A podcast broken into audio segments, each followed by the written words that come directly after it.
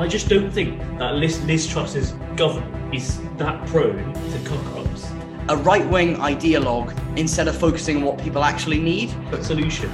So she's not- already done a, done a, No, a it's not, mistake. it's not a cock up. Hello, everybody. Welcome back to Politics Relaxed. Uh, it's very nice to be back, as usual. If you didn't go and watch the Bim Afolami interview, I'm very angry at you because it got no views. Uh, let's go straight into it.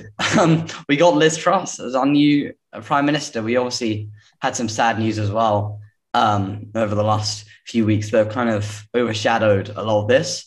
Um, but today we are going to be talking about, finally, Liz Truss and what she's going to bring. So, Cameron, do you want to kick us off? You're a Sunak backer. Are you happy? Yeah, I was I was a Sunak backer. Um, as it stands, I, I I'd say I still am. Um, in spite of him now being rather in the wilderness. Uh, you know, I didn't vote for Truss. I voted for Sunak. Um, but I do believe the party should unite around Truss as leader at this point. Um, it's important now. We've got two years until the general election, um, and it's critical that we have that unity in the party. And I think MPs do need to do that. But that's not going to stop me from um, providing a critique of her performance of current. Um, you know, I'm I'm concerned for a start that she's moving away from the principles of Boris Johnson's government that I supported very strongly for um, the entire duration of the uh, existence of this podcast. Um, because I think that what we're seeing now, a move away from those one nation principles, uh, a move towards, I think, an, an unconservative approach. Although Truss believes uh, she's following conservative convictions by pursuing this Thatcherite vision of uh, low taxes, free markets, deregulation, etc. Um, I think she's really embarking on an unconservative route that's both grounded in, Yeah. um, I would say, astronomic economic misjudgments, Yeah. uh, but but also I'm extremely concerned that uh, that what she's doing is is departing from the conservative principle of pragmatism.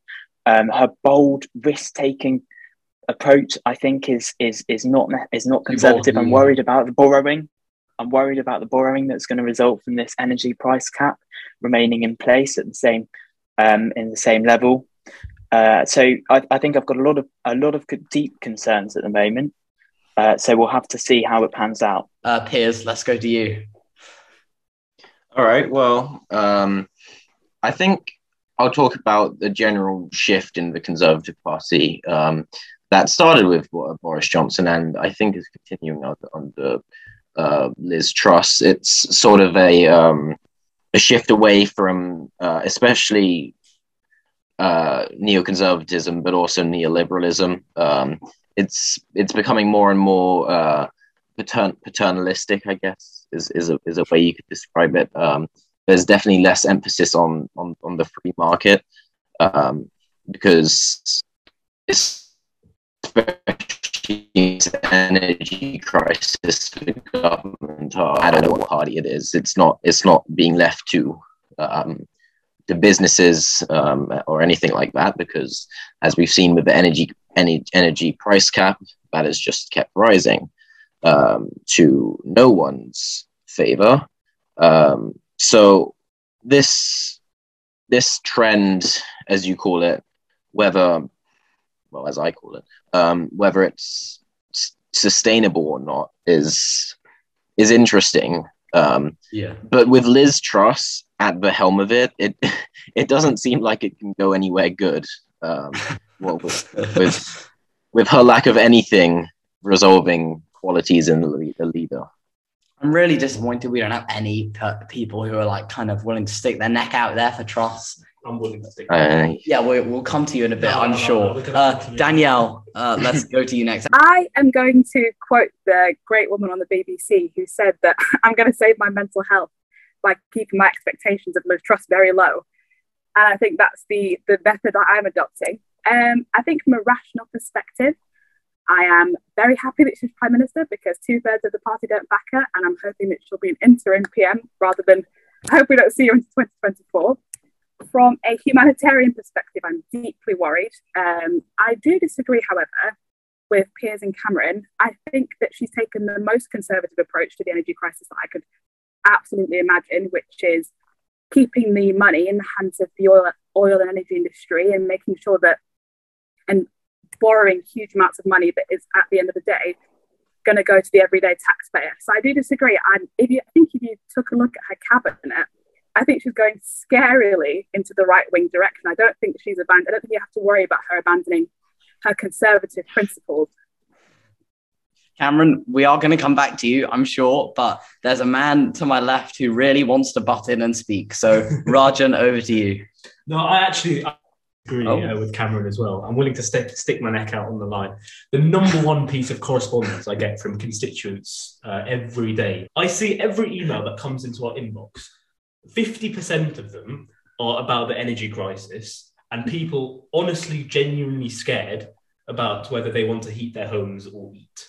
So, although I do have concern, I do understand uh, the economic consequences of borrowing more and spending more money. I, I am worried about that. I'm also kind of something is being done, something is happening at least, and um, whether I, think it is the, it's the right. It's, it's I, I think it's it's a it's an okay judgment to make. It's neither amazing or terribly bad. It's it's something. I, is done. I mean, look, if you if you read my wonderful article, also politics homework, which was on the website recently, you can you can clearly see my view on Truss is not a positive one.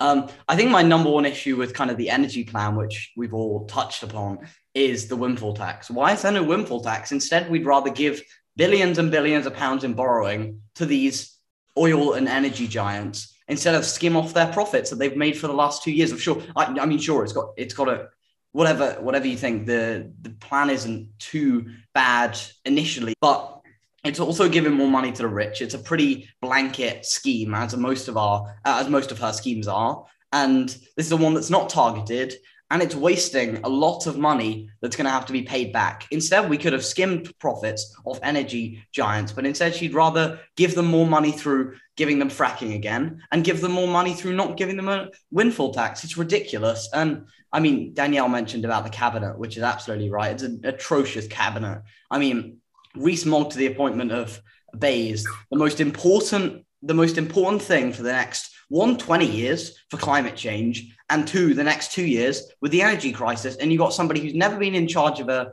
a um, what do you call it, a ministry before. And you've got somebody who's completely and utterly out of their depth, a right wing ideologue who'd rather bring in right wing Christian ideas instead of focusing on what people actually need. He's a climate denier, pretty much. He's somebody who's going to back big business, and he's somebody who's not going to care about what one young people need for the next 20 years with climate change, and two, what everybody needs for the energy crisis. And then you've got Kwasi Kwarteng, who's in uh, who's in as chancellor, and he was formerly at BEIS and did absolutely nothing to help people with their energy costs. It's, I mean, it's an atrocious cabinet in general, but I picked those two just because they're, I think, the most important examples to give at the minute. Well, I think we'll come on to the cabinet I think a bit later, but I think it's yeah. it's more organic for this conversation to actually play into talking about the energy plan. And I think let's focus a little bit on this energy price cap for now, because I disagree with what both you, Felix, and Danielle uh, have, have said. Um, the energy price cap remaining at the same level does make sense from a perspective of helping people um, with their energy bills, clearly. I mean, preventing the massive um, rises in bills to potentially five times what they were before uh, in January is a, is an important measure to take. But the consequence of that, the caveat to that, is it is mandatory to borrow to, to uh, and to make sure that you provide that to energy companies. And can I explain why? The, sure. the reason is because the, the price of wholesale gas is continuing to rise rapidly as a result of the conflict in Russia Ukraine. Yeah. So that means that the energy companies are having to pay more for the supply of the energy. Um, and funnily enough, I mean, not all energy companies are the big five or the big four or whatever it is. They're not all British gas, etc., etc. There's lots of small energy companies that without that money being provided would collapse. And then where are people going to get their energy from? So it's it is critical if this measure is going to be introduced, there is money that is put in place there for the energy companies. Um, but my fundamental issue is is that if this is going to cost over a hundred billion pounds in borrowing as a young person, and this is a young people's organization, that debt is going to be offloaded onto our generation into the future. That is unconservative as a principle. And Liz Truss, when she co-authored the book, um, Britannia Unchained, a decade ago, which of course has been a little bit controversial in places, What a book. um, she wrote very fiercely against the idea of having to borrow. That is because she held as a fundamental principle that debt should not be offloaded onto future Yeah. generations. And I wonder where has that principle gone? I, I want to come in. I, I actually sort of agree with you, Cameron, but also I have some issues with what you said. I, I agree with the fact that it's not necessarily a bad plan. I've, I've looked at this plan, and obviously, as somebody that supports Labour, I want to attack it. But in terms of the actual idea for the plan, in terms of paying, paying, freezing the energy bills, it's not a terrible idea. I necessarily. That's not what I'd attack. What I would attack is the borrowing and the fact that you you you mentioned about the big five. It's not all about the big five. Well, you can just tax the big five. If you listen to what the Shell CEO said, he said that there should be an, a, a windfall tax on these big energy companies because they've made money for two years. So that's my issue. She ruled this out like weeks and weeks ago in this conservative leadership race to be some sort of I don't even know conservative savior. And now she's in a position where she's already regretting it. I wonder if she's going to come to regret the fact that she said there's not going to be any black- blackouts this winter. I wonder if she's going to regret some of the other things she said because she's already made a major misstep as, as prime minister, and that is not to be taxing these big energy companies. Well, my one quick point, if I could just come in there, is I mean, if she's going to be um, contributing this borrowing to energy companies, that will prevent black- blackouts this winter. I'm, I'm firmly of that view. So that's an important step as part of this measure, mm. which on the whole, as I've said, I don't support. On the windfall tax point, I do support actually introducing, extending the current windfall tax. And that's why I backed Rishi Sunak in the leadership campaign, who pledged to do that. And I would be urging absolutely Liz Truss to follow the same course. Well, she's hardly a conviction politician, so I don't. I mean, I'm not afraid that she might go back on her plans, and you know, she's she's more kind of she kind of moves with the weather vane. So I can give it maybe a couple of weeks before she might kind of rethink her plan. But I would just say before we move on that yes, the energy bill freeze is good. It's well, it, good in you know in comparison to what there could have been, but I think we have to acknowledge that some people's energy bills have never even been close to, you know, the freeze that it's at. So I think that's an important point to acknowledge when we're saying that how Yeah. great it is. But we have to remember that for the majority of people, they've never seen their energy bills even as high as, as, the, as the freeze. And definitely, absolutely could have been more done. Yeah. I, I, I do want to come in. I, I said we'd move on, but I realized that we haven't talked about one of the other major ideas, which was to reopen fracking and to stop the, to end the fracking moratorium, which is, I mean, again, coming from a young people's perspective, absolutely ridiculous.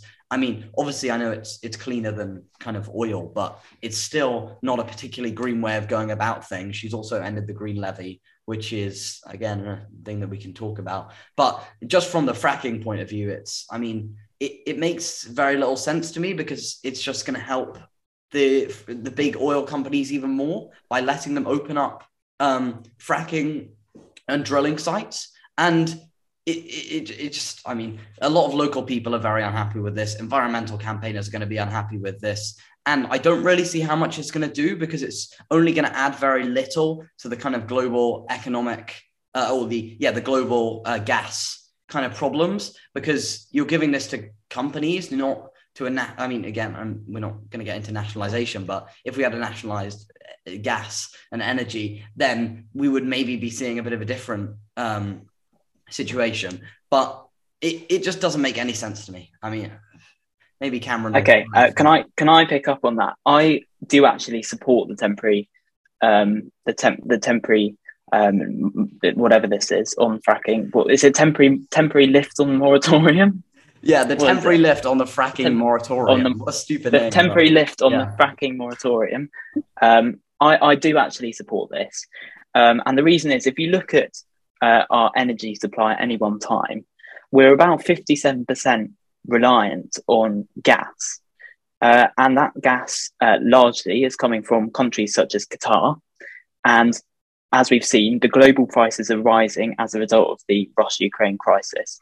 of, of wholesale sale gas, and that's why these bills are rising. So we need massively to uh, mix up our energy supply. We need to ensure a, a longer term energy security because right now we basically have no energy security, and that's really concerning. Fracking is a way of doing this in the short term. It's not a long term solution. And that's why I think this lifting is temporary. Um, what we need to do in the long term is invest in nuclear. The thing is, of course, the nuclear power station takes a decade to build.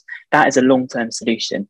Also, renewable resources, we've invested massively in them in the last, uh, particularly in the last five years, and particularly under Boris Johnson. You know, we've now got seven of the largest 10 uh, offshore wind farms are in British waters, are British wind farms. That's critical. We have to expand that, in my opinion, even to onshore.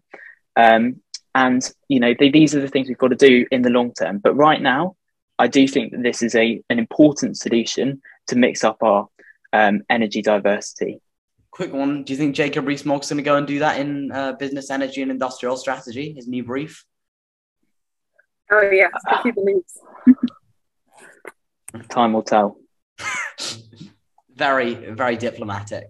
If if you want to say something, say a, li- a little bit about Russia, um, I will, uh, because this is uh, the whole thing that we're seeing across Europe and well, sort of the world, but mostly Europe, is the whole energy crisis. It's it's something that every every country is dealing with, um, and you know, it's Russia's um, uh, blackmailing attempt to stop us from supporting Ukraine, and uh, it seems to be their last ditch attempt, to be honest, because while it's having negative effects, the it's not um, it's not overall debilitating uh, to anyone's economies really, and it's it, it, it's not gonna it's not a relationship that can be repaired since everyone in the EU and Britain is um, has you know preached about weaning ourselves off of Russian gas. So um, after after this winter, um, I don't know if, if, if Russia can really continue um, with you know, this this ban on, uh, on on on their gas trade. So you know, not to be a blind optimist, but yeah. All right, let's let's move on to the cabinet, which I've already mentioned. My anger at Jacob Rees-Mogg taking over. Um, yeah, does anyone want to want to go on the cabinet? I mean, I'm happy to have a 10 minute rant on it if it's like she's operating some kind of like patronage system like anyone who said a kind word to her just got skyrocketed up to top top box like there's no reason that Suella Braverman should be anywhere near you know the home secretary position at all i think it just speaks just of her as a prime minister I mean, you are who you surround yourselves by and this is a wholly inadequate cabinet i mean i don't even know where to start um look, I mean, I'm disappointed clearly about a few, a few big names, a few big oh, beasts that are going to be left on the backbenches. You you have mentioned one there, Dominic. clearly Rishi Sunak as well. Um, Michael Gove, although I think he's retired now from frontline politics. Uh, yes. Of course, people like Sajid Javid, uh, Jeremy Hunt, you know, big names here. Um, but my, my my most major concern is the appointments that she's made because I don't see it as a unifying cabinet. Only one member of cabinet bat Sunak. I mean, that is appalling. If you go back, look, Johnson's often been criticised for promoting loyalists, right? And towards the end of his um, of his premiership, he started to do that a lot more. But at the beginning, you look at his first cabinet, um, it was actually an extremely politically diverse cabinet with people from lots of different sides of the political debate. You know, you had people like Amber Rudd in there, you had people like Jacob Rees-Mogg in there, you had polar opposites there. It was a broad church cabinet. And that's, I think, the way that we've got to move forward with a cabinet government.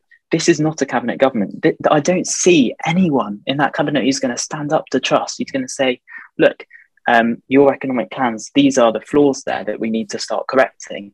That is of deep concern to me. If you look at Kwasi Kwarteng, she's got um, a soulmate there as chancellor, with whom they are basically Therese Coffey. I, have got to say, I mean, in terms of in terms of Kwasi Kwarteng and their relationship, I mean, you know, she's basically appointed a friend friend with benefits to chancellor. But um, I think if you if you look elsewhere, particularly particularly in that position, because you've got those free market economists in key economic positions That's that's concerning. I'm happy with a couple of, of promotions. People like Michelle Donelan, Kemi Badenoch. Um, they're people who I think have a lot of potential in the Conservative Party. The most notable thing, though, the big sort of rising stars like Kemi Badenoch, Penny Mordaunt, and Tom Tugendhat, who were all those leadership contenders, she's given them quiet roles that don't involve significant um, sort of media exposure. When have you ever seen the trade secretary, uh, even though it's quite a senior cabinet position? When have you ever seen them on TV? No, because they're always abroad signing those trade deals very frequently. The, and then obviously, Minister for Security um, and and uh, and Penny Mordaunt as leader of the House of Commons. Although of course she she had a very senior role um, in the uh, the the royal uh, show thing that happened the other the other day. I can't remember its specific name, but I enjoyed it very much. She did an excellent job. Um, but yeah, I, I, don't think Truss was too happy about that. Anyone, anyone, I'll, I'll go, but I'd rather. I, th- I do think Cameron's right. In fact, I was listening to um, Alastair Campbell's um, podcast with Rory Stewart, The Rest is Politics, where he was saying that ours, ours is much better, just to kind of let everyone know. Yeah, yeah, obviously. Sorry, us, not them. Yeah.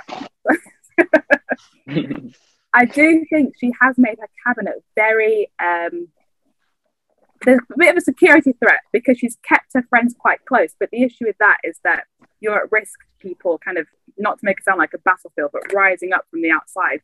And I think she's left herself quite open to a lot of external threats because the issue is when you push a lot of people out and um, you keep the people that you like, you kind of exist within an echo chamber. I think it's going to, I don't see it lasting for a long time. And I do agree with Cameron. I do think it's very quite weak. I, one thing I'll say, one thing, sorry to interrupt. One thing I'll say is she has to keep her tent extremely tight. I think no holes in there. There's going to be a lot of people trying to piss in. um, I, I, think that's one way. Yeah, I mean, she had to do a unifying cabinet. There was no other choice. She wasn't even backed by the majority of MPs. She wasn't even the number one candidate by MPs, and now she's in a position where she's picked all loyalists in her cabinet. I just don't see any way where this goes in a good direction for Liz Truss. I mean, like most things she touches, it's not going to go in a good direction for Liz Truss. I, I, it just it's it's beyond me. Like Therese Coffey, what a shambolic appointment to health. Oh, I, I mean, know. health is obviously one of my, as everybody probably knows, is one of my kind of pet subjects. And I mean, to put Therese Coffey in health at such an important time like this, as kind of an ally, and just to show everyone off that you've got your best friend with you as uh, deputy prime minister and health secretary, it's oh, it, it annoys me so much. And I, I guarantee we're going to see cock ups all over the cabinet, and oh, it's just going to go so wrong. I mean, in a way, I mean, I don't sound that bad, uh, that bad because of it, because just because I want to see Labour win the next general election, she might not even last that long at this rate. I disagree. Okay? We're going to get I a general dis- election I- called. I disagree with the sentiment that everything she touches is going to be a cock up. Okay, what we've seen, what we've seen this week is decisive action on the energy bills, one of the biggest spending packages since the Second World War. And I think that's you know there's something really key to note that I, I just don't think that Liz, Liz Truss's government is that prone to cock ups like everyone everyone is mentioning today. We, we just spent 15 minutes discussing her energy plan. You didn't come in with a single rebuttal to everybody tearing it apart. like, what an amazing I'm plan. no, no, oh, wait, I'm- I wait. said- You can't, you can't, you No, I'm can't wait saying right now. I'm saying right now. You you said you, all of all of you have said everything she's she's going to do. I I I did. I, That's not I fair. did That's not fair. I did back That- Sunak, that's not fair. but I will say that she's come out with something decisive this week. You did make your point twice there. Just um, if we if we go back to the energy plans just for a minute because you thought how amazing it was, I'll just completely repeat what I just said in a very bite-sized chunk. So we got one, the windfall taxes. All the money is going to the en- to the energy companies. Two, borrowing. It's going to cost billions. I, I do agree that we should impose a windfall tax. I mean, it seems like So- an obvious so- solution. So she's not- already done a, done a, no, a it's not. mistake. It's not a cock up though. Well, it well it is because It's we're going to have to spend. we're oh. spending borrow. We're borrowing money. It's an untapped reserve that we haven't utilised. It's not a mistake. An untapped reserve. You, I, I, mean, I, I don't even think I need to come Oh, I back love on it. that. Liz Truss is doing an amazing job in Rajan's world. Let's go. Can we go back to the cabinet? Kwasi Kwarteng's not really made much of an impression. I mean, I know he's pretty dull, as but you know, as a as a chancellor. What surprise! Apart from bankers' bonuses, of course. Well, He's really got the most important issues when it comes to the the people. yeah, he's really not. I've got nothing out of no, nothing out of him. Well, I tell you what, I saw the most funny thing um, pop up on Sky News yesterday. I was watching, I was watching it, and they were they were doing the rolling news of Kwasi Kwarteng plans to scrap bankers' bonuses, and below below it they said Bank of England spokesman said the bank never supported um, capping bankers' bonuses. Funny that, isn't it? Bankers didn't want their bonuses Oh. capped. I will say this though, it's a fun, it's a fundamentally rational measure to take, but not right now. Not right now. that this is the ideological dogma I've been talking about. Yeah, You know, it's it's unconservative to take that much of a risk when we're already in such a perilous economic position. We saw what happened um, in 2008 as a result of partly banker overconfidence. And I really, really don't need that right now. Yeah. I, I think I'm gonna completely rip off someone's tweet. I can't remember who, some some political editor, and they said it's the kind of cl- there's a very clear dividing line now between Labour and the Conservatives, and this is gonna show a very clear split, and probably it's gonna be a very big negative, I think, for the Conservatives when it comes to elections because it's just giving whether, or not we think it's a good idea is kind of irrelevant. It's more important with the optics and how it looks. It looks like you're giving millions and millions of pounds to bankers in the city when there are so many people struggling with energy bills and struggling to eat and struggling to heat up their homes. And that's what it looks like. Whether you want to go into the actual policy or not is kind of doesn't really matter because it's much more about the optics of this and how you've got Labour who are calling for a windfall tax. And then you've got Liz Truss who is borrowing money and giving it to energy companies and she is giving bankers bonuses. I mean, again, we, we can discuss those all day, but I think it's more important the clear ideological difference that's now split. I really hope that people don't buy into the whole new government kind of new face, the new face thing that's slowly kind of being spun by her by her by her cabinet and the Conservatives. I really hope the electorate can stay up in the fact that this um, she was a member of Boris Johnson's cabinet. She gave credit to him in her speech. You know, oh goodness me. Um, you know, member of every, member. she's been a member of pretty much all of the cabinets. Yeah, longest serving 10 MP years. apart from maybe Michael Gove. So she's been she she's been kind of backseat in this this Tory kind of machine that's taken us into 12 years of crisis. And I really hope that people don't forget that and they don't buy into the you know this kind of whole new face. Sorry, Cameron. Uh, this kind of new kind of new face, new person idea. I don't, Cameron. I know you want to come in, but I don't really want to talk Oh, about don't worry. the whole twelve years. No, you're Conservative. right. You're quite right. You're It's, quite it's a discussion for a different different time, but the the point still stands. I've heard one political argument that says if we're in crisis crisis right now, maybe the Conservatives will be happy to hand it over over to Labour so they can deal with it. I'll, I'll be more than happy if they hand over to Labour for the next five years, and we got the Conservative endorsement over here, so that's a that's a good start. Um, on that great note, Great job, let's- Rajan. on that great note, on that note, thank you very much for watching. Uh, like the video, subscribe, and we'll see you in the next video, I guess.